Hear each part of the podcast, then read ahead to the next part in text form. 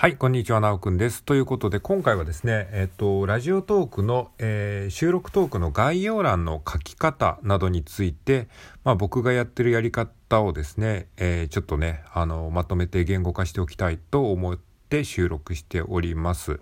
はい。まあ、トークのね、概要欄のところにね、何を書くかとかね、えー、どうやって書けばいいのかとか、えー、なんで書いた方がいいのかとかね、そういった話をね、ちょっとしていきたいと思います。えー、っと、まあ、話すポイントとしてはですね、えっと、トークの概要欄を書くメリットが1点目。で、2点目がですね、まあ、トークの概要欄に何を書けばいいのかっていうところ。で、3点目がですね、トークの概要欄を書くための、まあ、コツみたいなものをですね、話していきたいと思います。はい。まあ、あくまで僕のやり方なのでですね、別に概要欄に、えー、書かなくたって全然いいんですけども、えー、一応そういった、えー、流れでちょっと話してみようかなと思います。はい。ということで、まず1点目ですね、えトークの概要欄に、え書くメリットですね、なえ書いた方がいいという、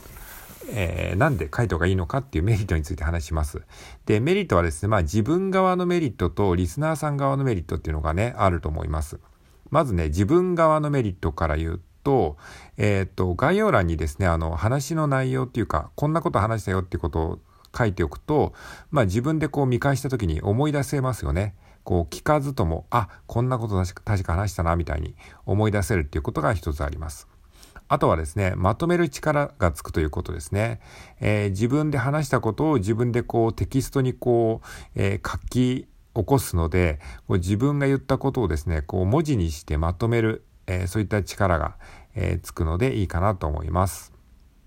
はい。で、概要欄を書くメリット、リスナーさん側からのメリットとしては、えっ、と、まあ、音声ってやっぱり聞かないと内容がわからないじゃないですか。でも、えー、概要欄にですね、どんなことを話したかっていうことが、あの、サクッと書いてあると、まあ、目次代わりになるというか、まあ、本の目次ですよね。えー、本とかもね、大体こう、何が書いてあるのかっていう目次をパラパラっとめくりますよね。みたいな感じで、こう、聞く前にね、リスナーさんがこれを聞くべきか聞かないべきかっていう、まあ選択をする手助けにもなりますし、まあそういう、まあ目次代わり、何が書いてあるのかなっていうちょっと見れる。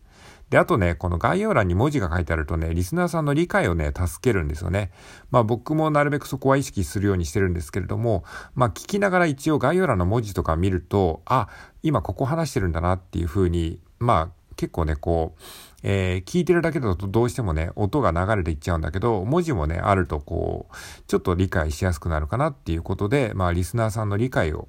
えー、ちょっとね、補助するような役割があるかなというふうに僕は思ってます。はい、ということで、えー、一つ目の概要欄を書くメリットについて話しました。はい、じゃあ二つ目のポイントがですね、概要欄に何を書いたらいいのかっていうことですね。まあ、これもね、もちろん答えはないんですけれども、僕は主にこんなことを書いてますという、え、ことをね、話していきたいと思います。で、大きく分けて4つありまして、えー、先に4つ言っておくと、えー、1つ目がサマリーですね。トークの概要。まあ、トークでこんなこと話したよっていう概要ですね。で、2つ目がタイムスタンプですね。で、3つ目が、えー、リンク。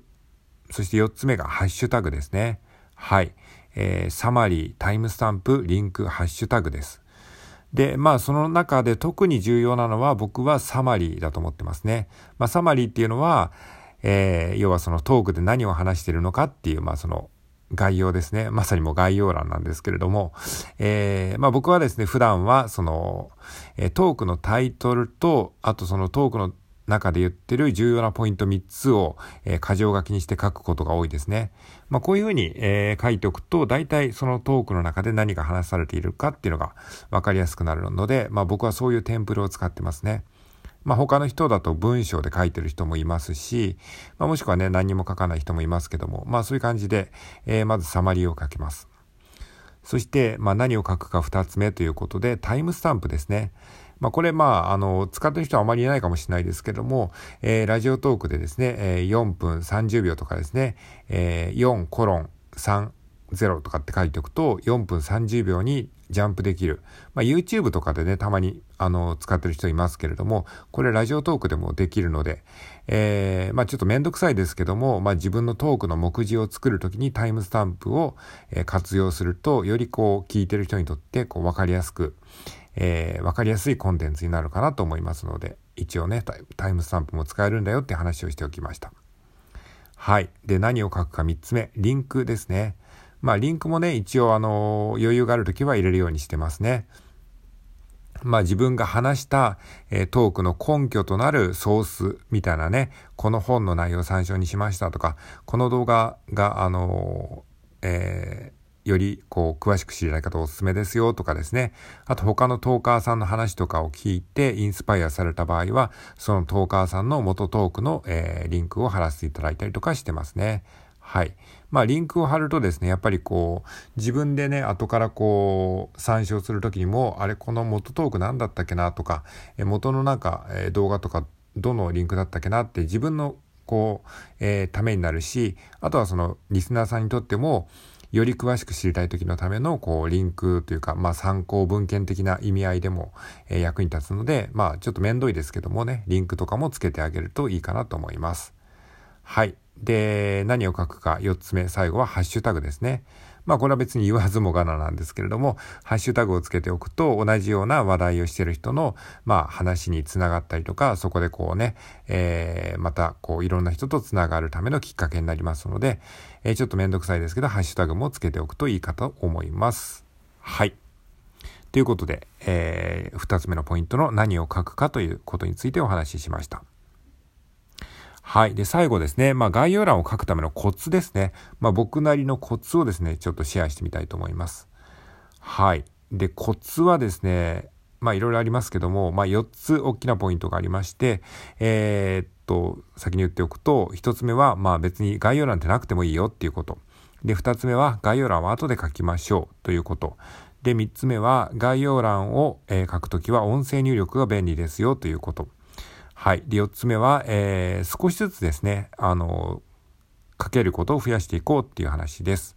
はい。で、まず1つ目のポイントですね。概要欄はね、別になくてもいいっていうことです。もうこれ大前提なんですけど、別に概要欄なんてね、書かなくても全然いいんですよ。まあ、トークをね、収録することが一番の、この目的なので、まあ、概要欄まで書かなきゃいけないんだって思うと、もうね、トークそのものを収録するのがしんどくなってしまうので、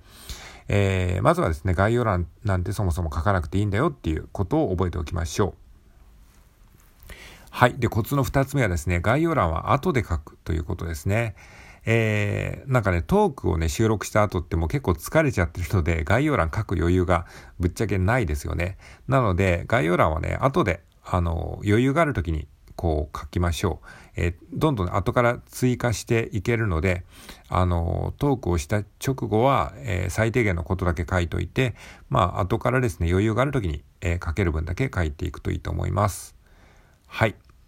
で、コツの3つ目はですね、音声入力を使うといいよっていうことですね。はい。音声入力をね、使って概要欄を入力するとめちゃくちゃね、爆速で入力できますので、僕自身も普段は音声入力を活用してます。まあ、特にそのサマリーというか、あの何を話したかっていうことをですね、概要欄に書くときは音声入力をしてますね。で、僕がやってる方法は、あの、まず手書きのメモにですね、話す前にこの、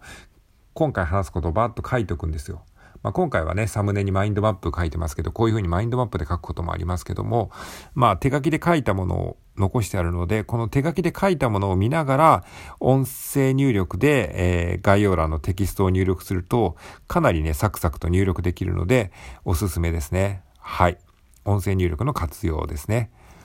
で、えっと、概要欄を入力するコツの4つ目がですね、少しずつできることを増やしていこうということですね。まずはですね、サマリーですね。何を話したかっていうことを、えー、毎回書くように癖づけることを、えー、していって、それに慣れてきたら、今度はハッシュタグを少しね、あの、えー、いくつかですね、あの、たくさんこう、入力できるようにしていくとかですね。それが慣れてきたら、今度は、えっ、ー、と、参考になったリンクを、え、なるべく、え、入れるようにしていこうとか、ですね、ちょっとずつですね、毎日できることをですね、増やしていけるようにすると、いいと思います。いきなりね、あの、充実した概要欄を全部書こうって思うとしんどくなってしまうので、あの、ちょっとずつ、えー、できることを増やしていくようにするといいと思います。はい。ということで、今回はですね、えー、ラジオトークの概要欄の書き方について、まあ僕が普段やってる方法をちょっとね、まとめて言語化してシェアしておきました。はい、えー、概要欄を書くメリットとは何か、えー、概要欄に僕は何を書いているのか、で、概要欄を書くための、えー、コツみたいなことをお話ししました。もしよければ参考にしてみてください。ということで今回は以上です。ありがとうございました。